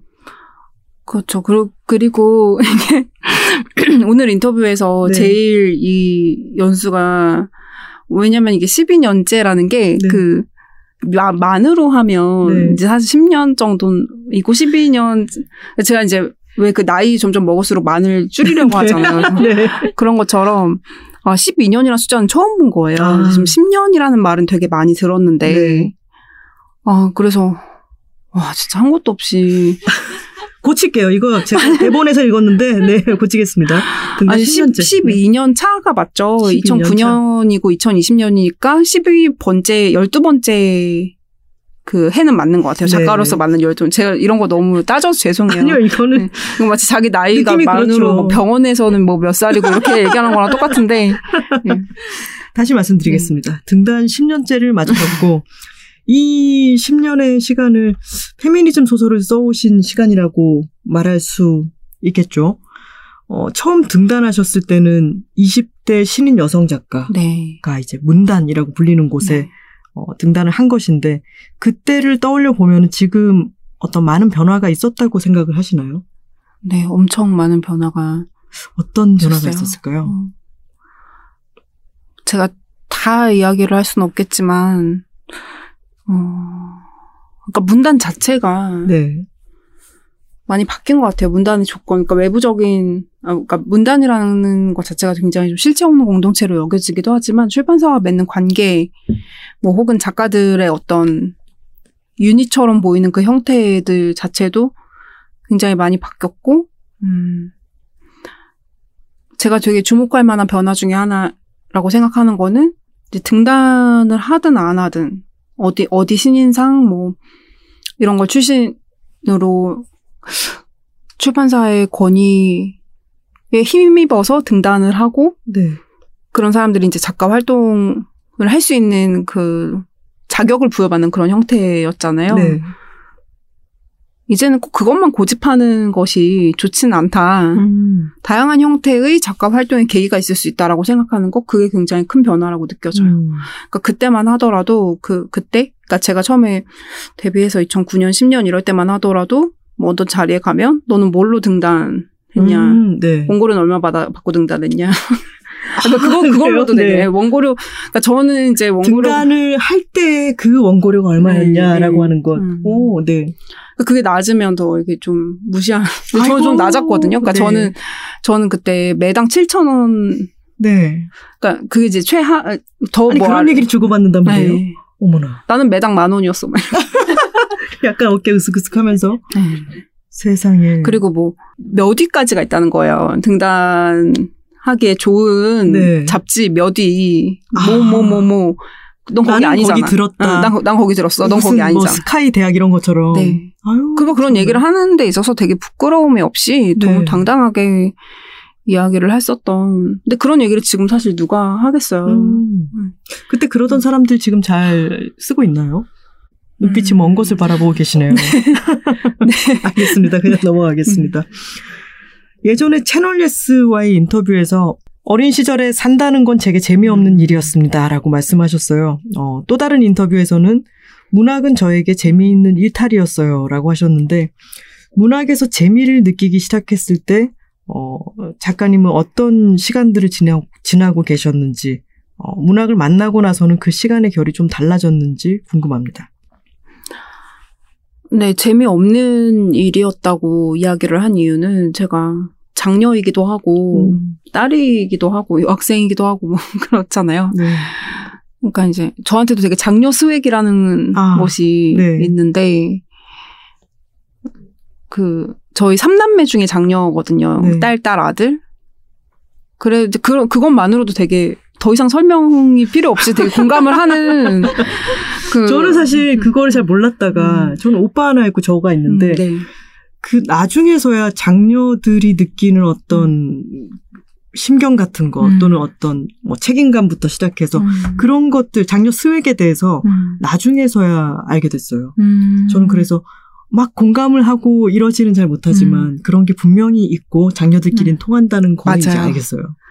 근데 그게 지금에서야 이렇게 우, 막 무용담처럼 이야기하는 게 있는데 네. 그때 뭐 저희 할머니도 맨날 좀 과일 깎아서 동생 막내 아들 동생 먹게 먹지 마 이러 맨날 이런 거 일상이고 아 정말 너 정말 먹지 마. 놀라운 것 같아요. 네. 음. 아빠랑 동생 먹게 뭐 이렇게 그런 거 너무 맨날 겪고 뭐 학교에서도 음 제가 그때 키도 작고 되게 몸집이 너무 작았기 때문에 어, 가방을 키 아주 좀- 크시잖아요. 네. 그 책가방을 메고 가다가 쓰러지고. 지- 저희 엄마가 돈을 아끼시려고 그 남, 어떤 남학생한테 얻은 가방, 그러니까 네. 어떤 오- 오빠가 쓰던 가방인 거죠. 큰 가방을 네. 저한테 맨데가 그 가방이 저보다 거의 몸이 더, 몸보다 커서 메고 가다가 쓰러지고 더위 먹고. 쓰러지고 막 이러니까 몸도 약하고 음. 뭐 그렇다고 뭐 머리가 그렇게 좋은 것 같지도 않고 음. 집에선 장녀고 뭐 이러니까 너무 사는 게 재미없는 거예요. 네. 도대체 나는 왜 살지? 하면서 신발값 주머니를 질질질 끌면서 맨날 음. 그러다가 이제 그러니까 몸도 약하고 그러니까 많이 못 놀고 책을 많이 읽은 것도 있겠지만 음. 이제 여러 교사 담임 교사 선생님들이 너는 글을 써보는 게 좋겠다. 음. 너는 이, 이쪽으로 진로를 하는 게 좋겠다는 얘기를 아마 되게 많이 하셨을 텐데 그 중에서도 유독 되게 기억에 남는 선생님이 계시는데 선생님이 너는 너는 정말 민정아, 너는 정말 책을 읽고 글을 쓰는 걸 정말 잘하는 것 같아. 그, 그 말이 그게 몇 음, 학년 때 선생님? 초등학교 3학년 때였어요. 아, 초등학교 3학년 때 그렇게 말씀을 해준 선생님이 계셨군요. 그러니까 앞뒤로 되게 많이 계셨을 텐데 저는 유독 그 선생님이 되게 기억에 남아서 네. 그래서 그 이후에 아 나는 그럼 무조건 작가가 돼야겠다라고 음. 생각하고 그때부터 뭐 대회도 나간다든지 그러면서 이제 인생이 조금 좀 재밌는 걸 찾은 거죠. 아. 그 전에는 그러니까 왜 나의 조건 같은 걸 모르니까 내가 네. 왜 장녀고 할머니는 왜 딸이랑 아들이랑 차별하는지 이런 거 다 모르니까 그러니까 나만 너무 불행한 애 같잖아요. 네. 그냥 우리 나는 집에서 맨날 구박받고 음. 몸도 약하고 뭐 그런 아이 같아라고 생각을 하다 그런 자의식에 네. 과잉되어 있다가 어 글을 이제 쓰기 시작하면서 어, 나한테도 잘하는 게 있을 수 있어. 음. 어 그리고 나는 글을 쓸 때는 너무 재미있어 이런 아. 생각을 하면서 근데 그 어린 시절의 그 생각이 지금도 크게 변, 변화하진 않은 것 같아요. 음, 글을 쓰는 게 지금은 업이 되고, 네. 어, 아까 말씀하신 것처럼 착각으로 덤벼들었다가 음. 어이쿠 하고 펜을 놓고 하는 네. 과정이 반복되기도 하는데, 그렇지만 여전히 글을 쓸 때는 재미있으신가요? 네 재미있어요. 재미가 있어요. 네. 아, 참, 아주 힘들기도 할 텐데 말이죠. 네 맞아요. 이야기를 엮어내고 끄집어 내놓고 또 평을 음, 듣고 하는 맞아요. 음. 과정들이 힘들 수도 있지만, 하기야 재미가 있어야 그게 가능해지겠죠. 그래서 점점 이렇게 책을 내면 낼수록 이게 재미있는 일이 아니게 될까봐 네. 그게 많이 두려웠었던 것 같아요. 그래서 음. 제가 항상 어, 그러니까 오늘 쓰는 이 글이 마지막 작품이 될 것이다. 이게 그 말씀을 하셨더라고요. 네, 나는 그러니까- 오늘 쓰는 이 글이 마지막 작품이 될 것이라는 생각을 늘 상기한다. 그 생각을 하지 않으면 저는 제가 서도기모에서 유독 왜 과거에 문청이었던 사람들이 자기가 네. 과거에 문청이었다라는 사실로 유세를 부리면서 이제는 소설은 신경 쓰지 않고 출세에만 신경 쓰는 그런 교수들처럼 막 이런 되게 독하게 말하는 그런 장면들이 있는데 네. 내가 오늘 쓰는 글이 마지막 작품일 수도 있고, 어, 나한테 주어진 기회라는 것이 전혀 당연한 것이 아니다라는 생각을 하지 않으면, 제가 그렇게 싫어했던, 제가 음. 이해할 수 없었던, 혹은 경멸했던 그런 방향으로 되어버릴까봐 네. 굉장히 두려운 마음이 있었어요. 그래서 제가 질문 주신 거를 네. 먼저 대답을 드리면 저는 그 불안에 잠식당하지 않기 위해서 그러니까 한 번 삐끗하는 순간 영영 지면을 얻지 못할 수도 있다는 불안에 잠식당하지 않기 위해서 뭐를 하지 않, 한다기보다는 그 네. 불안에 잠식 당하려고 해요. 애써서. 음, 그 밥 두 그릇을 엄마가 사주신 밥 음. 두 그릇을 상기하는 것처럼 네. 내가 그 불안감을 갖고 있어야 그게 내가 생각하는 내가 잃고 싶지 않은 음. 고결함으로 다가가는 어떤 어 심지를 놓치지 않는다는 뜻이로군요. 네, 네, 맞아요. 음. 자, 이쯤에서 스피드 퀴즈 들어가겠습니다. 어, 오래 생각하지 마시고 바로 바로 대답해 주시면 됩니다. 네. 잠자기가 세상에서 가장 좋은 나. 자기 전에 꼭 하는 일이 있다. Yes or no. Yes. 글을 쓸 때 음악을 듣는다. Yes or no. No. 등장인물의 이름이 정해지지 않으면 소설이 써지지 않는다. Yes. 최근 스스로를 칭찬한 일이 있었다. Yes or no. Yes. 나만을 위해 밥상을 차리는 시간이 즐겁다. Yes. 보그 코리아와 화보 촬영을 진행한 후 나의 인생 사진을 얻었다. No. 이미 발표된 작품 중 지금의 내가 썼다면 다른 이야기가 됐을 텐데 라고 생각하는 작품이 있다. Yes. 내 소설의 리뷰를 찾아보는 것이 guilty pleasure인 나. 리뷰를 보고 밤잠을 설친 적이 있다. Yes.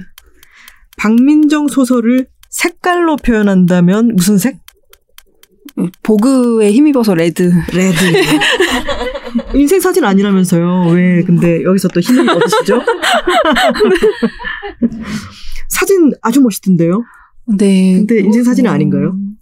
아, 근데 이제 다른 작가님들 사진 보면서 아, 난 네. 가만히 있어야겠다. 약간 이렇게 생각. 아니면 색깔이 있다는 게 부담스러웠어요. 근데 빨간색이 네.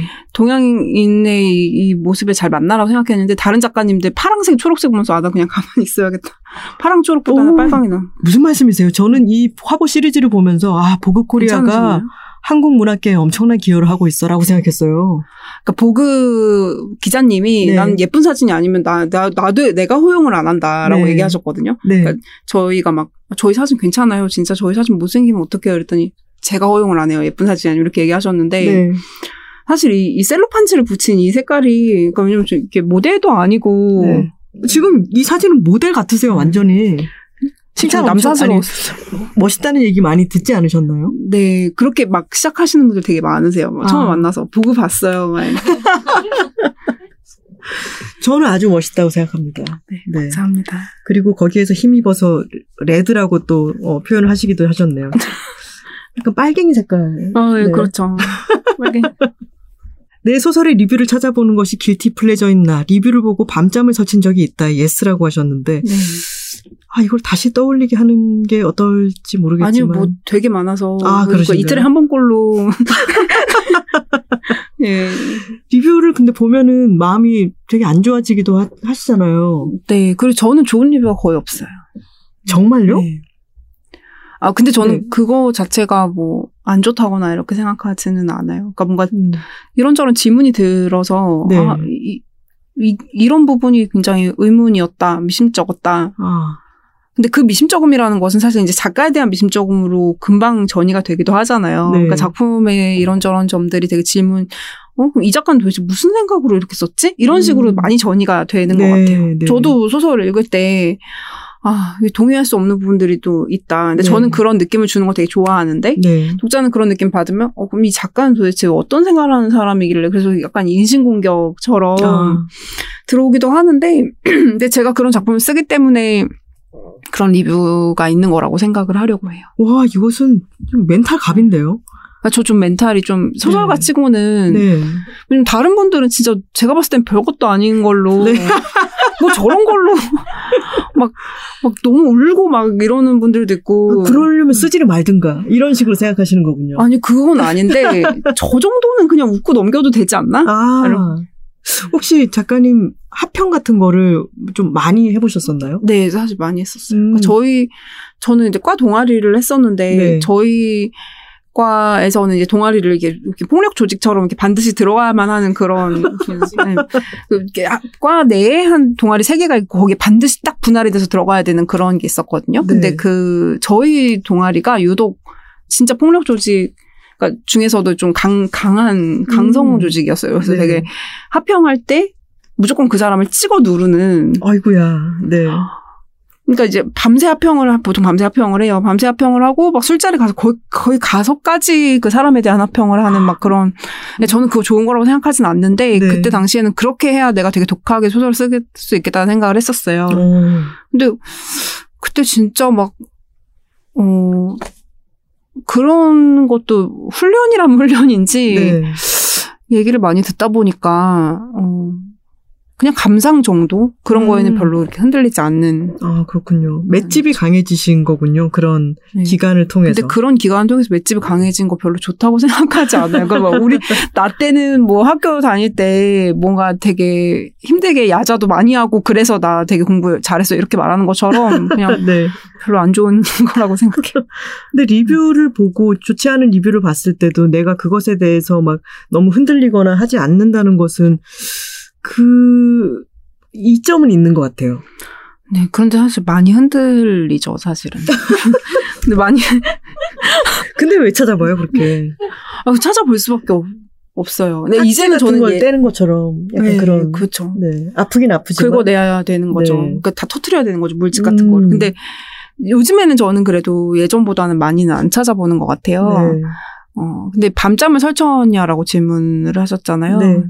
네.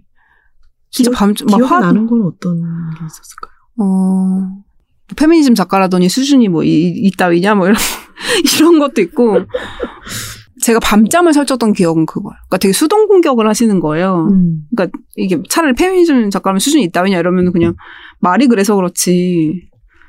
아, 뭐 그, 그냥 하고 넘길 수 있는데 욕이 아니라 그러니까 뭔가 이게 칭찬인지 음. 뭔지 모르게끔 하면서 그냥 잘 생각해보면 기분 나쁜? 점점 기분이 나빠지는 네. 생각할수록 기분이 나빠지는 네, 그런 거예요. 근데 그거를 떠올리면서 그 리뷰 하나에만 잠을 설치는 게 아니라 이제 그래서 이제 제가 그 밥두그릇 먹던 저의 그 마치 판사들이 자기 칼국수 먹던 시절 얘기하는 것처럼 네. 뭐 판사 판사라고 얘기하면 특정 직업을 얘기하는 거 아닌데 뭐 대통령일 수도 있고 뭐 네. 해서 그렇게 높으신 분들이 영, 영감님들이 내가 칼국수 수제비를 먹으면서 이렇게 얘기를 하는 것처럼 저한테 그 엄마의 밥두그릇이 약간 수제비처럼 됐잖아요. 그래서 그 그걸 생각을 하는 거. 그러니까 아 내가 여전히 어떤 독자들에게도 환영받지 못하는 글을 쓰고 있는 건 아닌가 음. 그런 생각을 하면서 굉장히 밤을 새는 거죠. 음.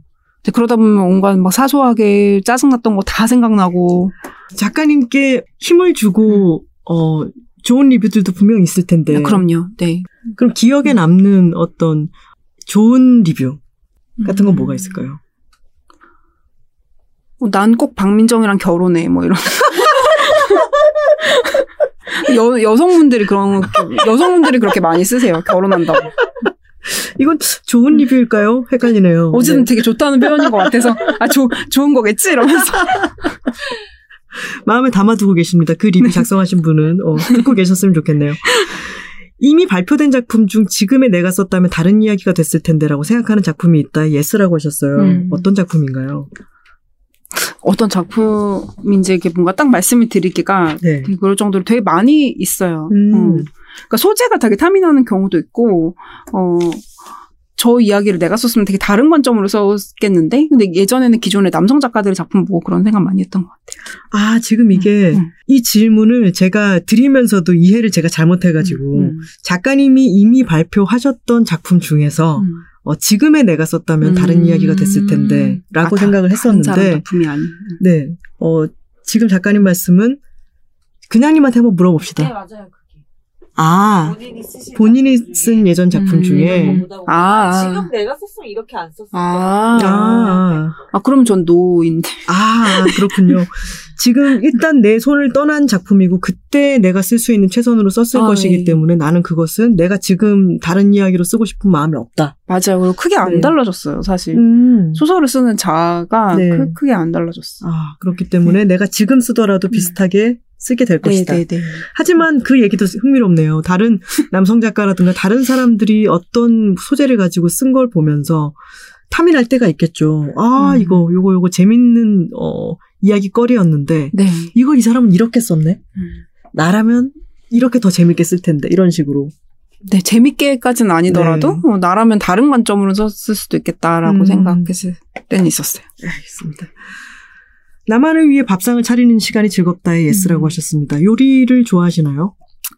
아니요, 요리를 못하긴 하는데, 네. 근데 이제 외식하는 거 별로 안 좋아 해요. 네. 왜냐면 저 넷플릭스를 보면서 밥을 먹어야 되기 때문에. 외식을 안 좋아하시는 이유가 네. 넷플릭스를 보면서 먹어야 되기 네, 때문에. 외식할 때는 넷플릭스를 못 보니까. 네. 영상 같은 것도 많이 보시는 편이세요? 음, 영화를 원래 많이 봤었는데, 네. 요즘에는 넷플릭스만 보는 것 같아요. 아, 음, 계속 밥 먹을 때도 보시고. 네. 아, 밥 먹을 때만 봐요, 밥 먹을 때. 아, 그러시군요. 그러면은 만약에 어떤 내가 글을 써 음. 나가고 있는 중이다라고 할 때 강렬한 이야기들이 내가 넷플릭스나 이런 곳에서 들어오잖아요. 음. 그럴 때는 혹시 영향을 받거나 하진 않으세요? 영향을 받는 경우가 있었죠. 그러니까 최근에 음. 뭐 은희경 선생님도 그렇고 네. 여러분들이 소설가들한테 넷플릭스가 얼마나 중요한지 네. 이런 얘기 되게 많이 하신다고 들었는데 음. 저도 이제면 제가 그 현대문학상을 받았던 모르그 디오라마 같은 경우에는 네. 그 작가의 말에 이건 넷플릭스 어떤 작품에서 모티브를 가, 뭐 가져오기도 했다라고 이렇게 밝혔어요. 네. 좀 어떤 작품이었나요? 이렇게 OA라는 DOA라는 작품이었는데 거기서 이제 내가 잠깐 죽었다고 이야기하는 그 여자의 음. 설정을 가져왔다라고 제가 밝혔거든요. 네. 음. 뭐 다른 작가분들도 넷플릭스 세 편 보면 소설 한 편 쓸 수 있지 않아요? 막 이러면서 재밌네요. 그럼 다른 작가님들 만나가지고, 어, 얘기하고 그러실 때, 여러, 최근에 본 드라마나 영화 얘기, 이런 것들도 많이 뭐 나누시겠어요. 그쵸. 네, 책 얘기만 하는 게 아니라 네. 뭐 어떤 작품이 재밌었는지 넷플릭스에서 이런 음. 이야기도 많이 하는 것 같아요. 작가님은 책 취향은, 어, 뚜렷이 좋아하는 분야라든가, 내가 이런 쪽을 좋아하는 경향이 있어, 같은 게 있으신가요? 아니면 음. 잡다하게 음. 읽으시나요? 잡다하게 읽는 편이긴 한데, 네. 음, 그러니까 대학교 때저 사회과학 책을 더 많이 읽었어요. 문학보다 음. 소설보다도. 왠지 그러셨을 음. 것 같아요. 음, 근데 지금도 아무래도 좀 역사적인 문제 이런 것들을 다루고 있는 이야기를 많이 좋아하고 최근에는 논픽션을 너무 재밌게 읽고 있고 네. 에세이라든지 어 아니면 이제 그 에이미 스튜어트의 스콥 보안관 시리즈라는 게 있는데, 그러니까 네. 여자는 총을 들고 기다린다. 어, 그 제목은 제가 들어봤어요. 네. 미세스 에이미 갑 소동을 에이미 스튜어트. 에이미 스튜어트의 근데 그 실제로 있었던 사람 20세기 초에 그 미국에서 네. 최초로 여성 보안관 보가 되었던 음. 콘스터트 컵이라는 사람의 이제 자료들을 네. 가지고 드라마화한 작품이거든요. 근데 네. 그게 7부, 그러니까 7권 시리즈가 나올 예정인데 지금 어, 저는 이제 한 권 읽었고 두 네. 번째를 읽으려고 하고 있어요. 음. 그러니까 그런 방식의 어, 실제로 있는 자료, 인터뷰, 네. 뭐 전기문 혹은 기사 이런 것들을 활용해서 쓰는 소설 음. 이런 거 좋아해요. 작가님, 근데 제가 그, 어, 아내들의 학교를 읽을 때도 그랬고, 음. 서도기모를 읽으면서도 그랬고, 어떤 동구권이라든가, 네. 냉전 시대, 또는 그 이전에 막 세계에서 전쟁이 벌어지고, 뭐, 음. 근현대사 이런 쪽으로, 어, 관심이 어렸을 때부터 많으셨나요? 뭐, 고등학교 이럴 때부터? 일단은 제가 뭐 역사 덕후라고 얘기를 하는 것이 지- 그 다른 인터뷰에서도 이야기를 했듯이 네. 역사학과를 나온 사람 앞에서는 제가 그렇게 얘기를 못 해요. 네. 역사학과 출신의 역사 덕후라고 하면 이제 연도 다 알고 음. 막 명사 고유명사 그 똑바로 다 알고 그 태종태세 문단세 이런 식으로 쫙 다 외우는데 저는 그런 스타일은 아니거든요. 그래서 제가 관심 있는 역사학을 전공했으면 역사 덕후라고 부르지 않아요. 아, 그렇죠. 어, 되게 진지한 전공자가 되는 거고, 음. 그러면 덕후라고 할 때는 언제나 곁길로 떼, 그럼요. 샜을 때가 이제 덕후가 그럼 뭐 역사 거죠. 교사 학교 선생님들은 무슨 역덕의 그 덕업일치를 한 사람들 덕업일치. 네, 그런 그, 그니까 저는 이제 제가 관심 있는 서사화 할 만한 부분들 이런 거에 대해 관심을 갖고 본 뭐 그런 편 이긴 한데 네. 그러다 보니까 좀 부끄럽게도 어렸을 때 뭐 공부를 역, 역사 공부를 어렸을 때부터 많이 했다 이런 거보다는 네. 어렸을 때 TV를 많이 봤고 음, 그러니까 90년대 텔레비전을 많이 봤고 네. 어 그러다 보니까 뉴스도 많이 음. 보는 거죠. 그래서 뭐 고르바초프가 나오고 뭐 네. 우루과이 라운드 나오고 이런 거를 우루과이 라운드. 네. TV 음. 네. 어, 예, 그런 것들을 TV로 많이 봤었고, 음. 근데 그런 거에 대한 기억이 좀 살아있어서, 이거, 이거 사후적으로 다시 찾아봐도, 내가 어렸을 때, 어쨌든, 뭐, 이를테면, 사실 제가 많이 쓰는 표현으로 되게 내가 의식이 없는 살덩어리였던 시절을 90년 같은 경우에는 의식이, 어- 그냥 의식이 없는 수준이잖아요. 의식이 없는 살덩어리. 그냥 이렇게 듣고 보기는 하는데, 그냥 의식이 뭔가 안 생기는 네. 그런 시절에, 근데 내가 어쨌든 그 시절의 뉴스로 베를린 장벽 뭐 그걸 봤으면 지금 내가 사후적으로 그 자료를 다 찾았을 때 내가 그 시절에 존재한 것처럼 어쨌든 느껴진다라는 그 체감이 네. 굉장히 좀 감회가 새로운 것은 있어서 음. 그런 식으로 이야기를 많이 하는 편이죠. 그때 TV를 많이 봤고 그리고 또 뭐 학급문고에 뭐 되게 막 무서운 책인 것처럼 네. 공포 뭐 홍콩함의 귀신 이런 것처럼 네. 광주의 진실 뭐 이런 게 있었어요. 음, 네. 광, 그 무슨 책 홍콩 할매 귀신 이런 것처럼 광주의 진실이 피, 있었다고요? 피가 이렇게 흐르는 네. 광주의 진실. 그, 근데 그걸 처음 봤는데 뭐 학교에서 가르쳐 주는 내용 아니 너무 충격적이잖아요. 음, 네. 그때 90 몇 년도에 그러니까 시- 실제로 그때 당시에 10몇 년밖에 안 됐던 일이었던 네. 건데 어, 뭐 광주에서 시민들에게 총칼을 겨누고 어떻게 했는지 이런 얘기들이 막 그냥 만화로 네. 근데 그걸 학급문고에 있었다는 게 이제 어쨌든 저희 반에 어떤 애가 집에서 그런 책을 부모님이 음. 사주셨다는 얘기인 것 같은데 네. 그런 거 보고 아니면 만화 김대중 뭐 이런 거 있었거든요. 네. 그거 보면서 어 이거 뭐지 너무 충격적이야. 음. 그 그런 식으로 접했던 자료들이 많았어요. 아. 일종의 어떤 사회 과학적 자료의 시작이라고 하면 음. 음. 그러니까 실제로 있었던 일에 어 관심이 많으신 편이세요? 네, 네. 읽는 쪽이 어 판타지 이런 쪽보다는 판타지보다는 아무래도 그렇게 네. 예, 사료를 기반으로 한 작품들을 많이 읽었었죠. 음, 저는 소도기모를 보면서도 그 시절만이 풍기고 음. 있는 어떤 색깔 또는 어, 그 당시에 동국권 했을 때 느껴지는 온도 같은 거, 음. 그 그런 기억 같은 게 확 살아나는 느낌이 음. 있었어요. 그래서 아 신기하다. 작가님이 85년생이시고 이때 어떤 기억이 나보다도 더 적으실 텐데 음. 싶어서 신기했던 느낌이었습니다. 최근 스스로를 칭찬한 일이 있었다에 yes라고 하셨어요. 뭔가요? 2020년이 되자마자 좀 되게 힘든 일이 있었어요. 네. 근데 그래서 그래서 되게 침잠해 있다가 네. 빠져나오는데 이제 제 남자친구가 네. 그렇게 그냥 항상 뭐에 이렇게 사로잡혀 있다가 이게 빠져 잘 빠져 나온 데는 그게 너무 웃긴다는 거예요.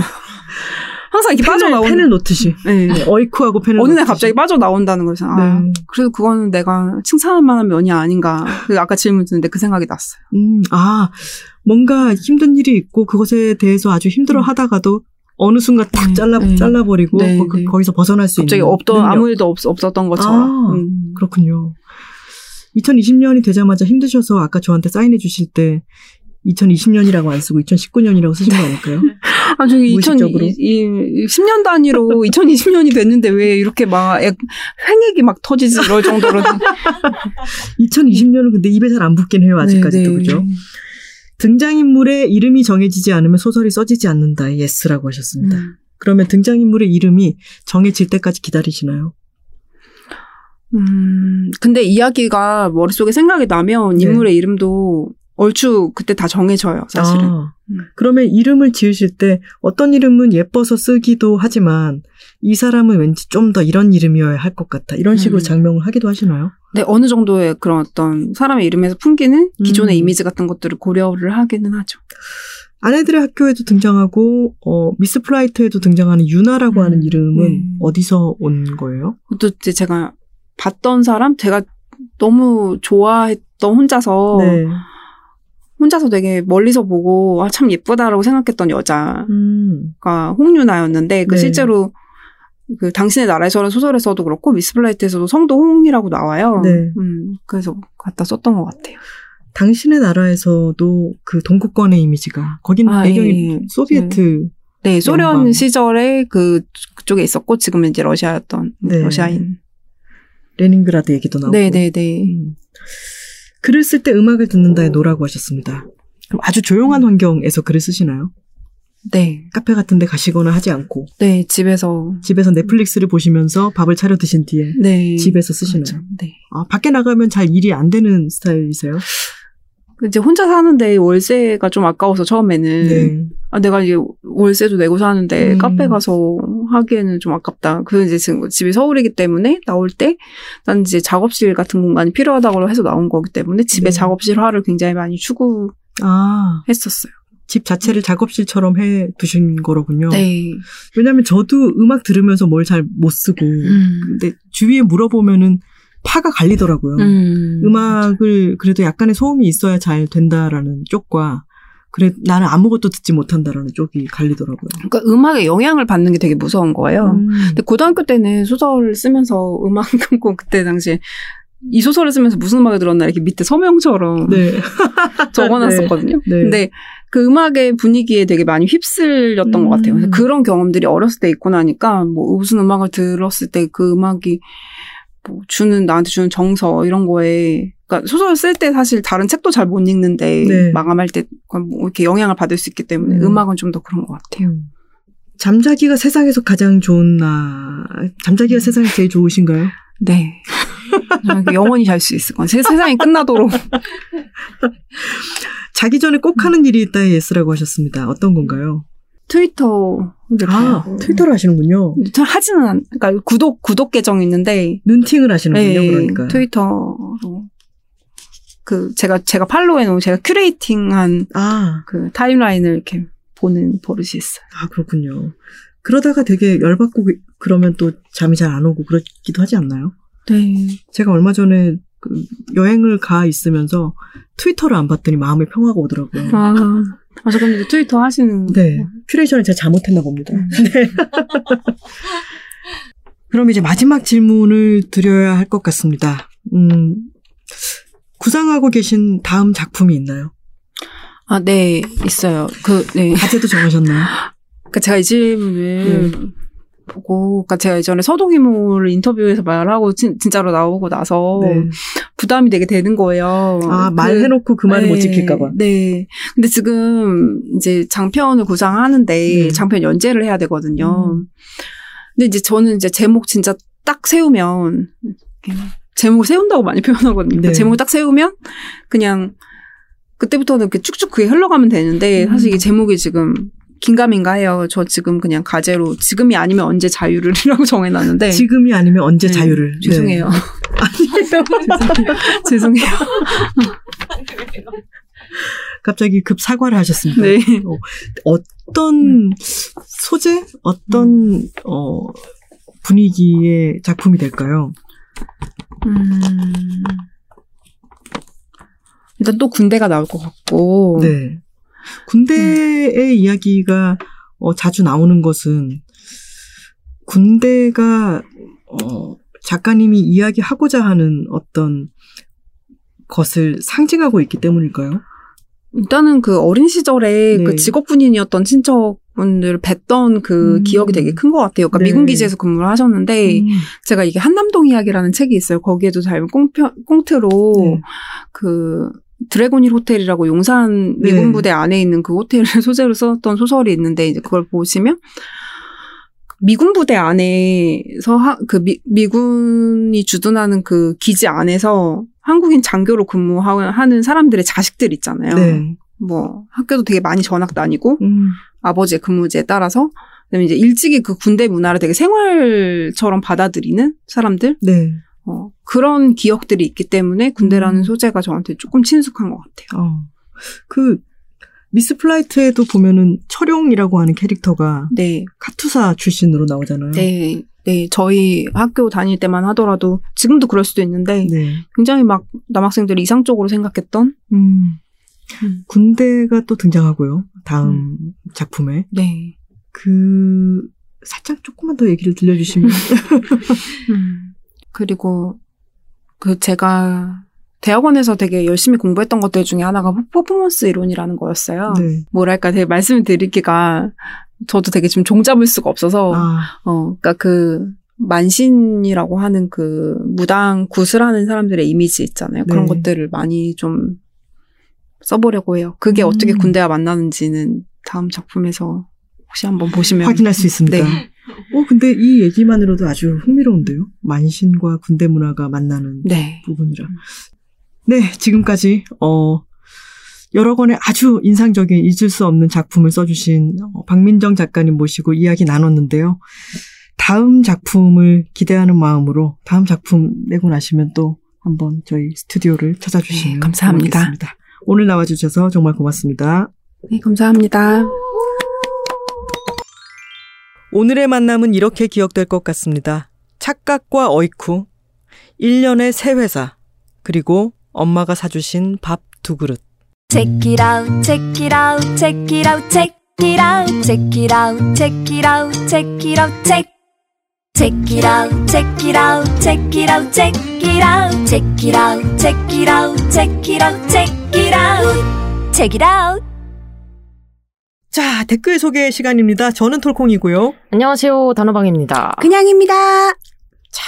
우리 양준일 님이 책읽아웃에 나오시면서 정말 전무후무한 하트를 아. 어, 기록 중입니다. 네. 댓글도 뭐 엄청나서 다 읽을 수가 없을 정도고 맞아요. 경사가 났네요, 아주. 경사입니다. 네. 댓글이 막 마구 휩쓸려 가고 있죠. 그러게요. 네. 새로운 청취자님들이 많이 유입되기를 어, 바라면서요. welcome. 자, 환영합니다. welcome. 댓글 읽어볼까요? 네, 마포 분점 웬디님께서 마일로 작가님 편 빵빵 터집니다. 친근한 웃음소리도 잔잔하게 들려서 더 좋았어요. 크크. 책읽아웃에서 엄청난 BL 닉네임을 듣다니. 내가 무슨 팟캐스트를 듣고 있었지? 제 귀를 의심했습니다. 또 다른 레전드 방송 하고 하트 남겨주셨습니다. 네. 정말 다시 떠올려도 너무 웃음이 나는 닉네임이었죠. 맙소사. 네. 맙소사. 음, 맙소사. 어. 네, 톨톨님께서 전에 사모예드 털 빠지는 영상을 보고 아득해졌던 기억이 나네요. 크크크크. 털은 여전히 뿜뿜이겠지만 의젓해졌다니 다행입니다. 크크크 하면서 이제 소미의 안부에 대해서 나눠주셨습니다. 알리시아님께서는 두 분의 대화가 마치 노래하는 것처럼 들렸어요. 새삼 서울말 대화에 너무 익숙해져 있었구나 깨닫습니다. 즐거웠어요. 하고 남겨주셨습니다. 약간 경상도 swag이 넘쳤다는 그런 말씀이 있더라고요. 경상도 그쵸. 리듬. 이건 마치 뭐 네. 삼바처럼 경상도만의 리듬이 있는 거라고요. 마일로 작가님의 리듬이 되게 마일로 작가님스러워요. 맞아요. 맞아요. 리듬이 맞아요. 있으셨어요, 정말. 그리고 우리 그 영상을 봐도 아시겠지만 이 swag 넘치는 복장으로 또 오셔가지고 맞아요. 네. 헤어스타일, 네. 뭐 헤어 색깔도 그렇고 말투랑 아주 전체적으로 잘 어울렸죠. 네, 그렇습니다. 만일 씨님께서 책이라운 마일로님 편 들으면서 길거리에서 미친 사람처럼 끄끄거리면서 웃었고 마일로님 뒷계정 넘나 거침없이 공개하신 괄호 열고 심지어 마지막에 한 번 더 강조해 버리심. 톨콩님의 잔인함에 부들부들함. 부들부들함이겠죠? 오늘의 키워드는 이렇게 기억될 것 같습니다. 아, 그 얘기군요. 네, 그렇죠. 알님께서 요즘 바이러스 때문에 영업시간 내내 마스크 착용하고 근무함. 아침에 영업 개시 전이라 미착용 상태로 오늘자 책이라우 마일로님 편 들음. 마침 용지가 떨어져서 벌떡 일어났는데 하필 그때 마일로님이 다른 닉네임 얘기해서 빵 터짐 크크. 소리 없이 웃느라 표정 참 가관이었을 텐데 옆자리 직원과 눈 마주침. 아 이거 아주 곤란하셨겠군요. 옆자리 지금 얼마나 무서웠을까요? 눈만 보이는데 미친 사람처럼 웃고 있어 눈이.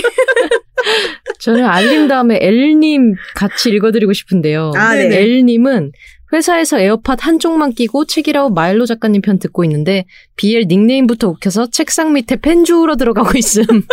잠깐만 나 펜 좀 줍고 올게. 아니, 기다려봐 주술 이거 펜이 진짜 있어. 약간 꿀팁 같아요. 이게 도저히 못 참으시겠으면 여러분들도 펜을 주우러 들어가시면 돼요.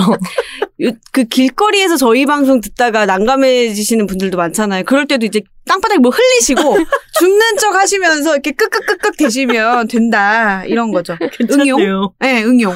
저도 저도 길 걷다가 저희 우리가 녹음한 건데도 걸어가면서 듣고 빵 터져가지고 막 앞에서 걸어오는 사람이랑 진짜 표정 이상해지고 그랬던 적이 있었는데 신발끈을 묶거나 그렇죠. 어, 뭔가를 냅다 던진 뒤에 그렇죠. 죽는, 죽는 네. 것을 하면 참 좋겠네요. 논문 안 쓸 거니 님께서 아 저는 이 닉네임을 볼 때마다 참 걱정이 됩니다. 그렇죠. 되게 반가우면서도 네. 어, 논문 쓰셨을까 싶으면서도 아 물어보지 말아야지. 아유 아유 음. 그런 건 예의가 아니야. 이렇게 생각하게 되고. 이 닉네임을 본 지가 우리가 꽤 됐잖아요. 네, 반가워요. 이제 걱정이 되고 있 습니다.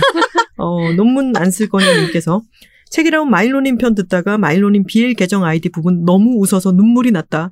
작가님들 그냥님 단호박님 웃, 웃음소리 위에 내 웃음소리가 얹어져 내 방 가득 하모니. 언니와 선호하는 남성상이 다르다며 마일로님은 밭에서 갓 뽑은 무 같은 사람이라고 말씀하신 것도 너무 웃김. 이걸 지금 적는 이유는 N번째 듣고 있기 때문에. 걱정이 심하대죠. 네. 논문 안 쓰십니까? 아, 아, 죄송합니다. N 번째 들으셔서 네. 계속 무한반복. 네. 저희가 언젠가 아이디를 바꾸실 수도 있을 거예요. 논문 안 쓸 거다 이것들아. 제발 그만 좀 물어보셈.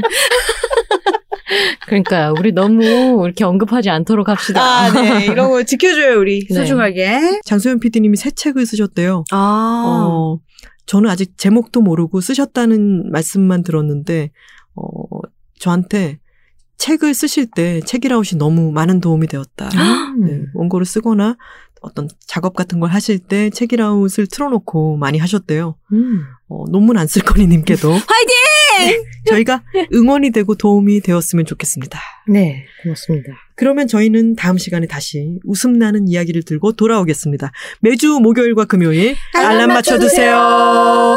Check it out, check it out, check it out, check it out, check it out, check it out, check it out, check. Check it out, check it out, check it out, check it out, check it out, check it out, check it out, check it out, check it out.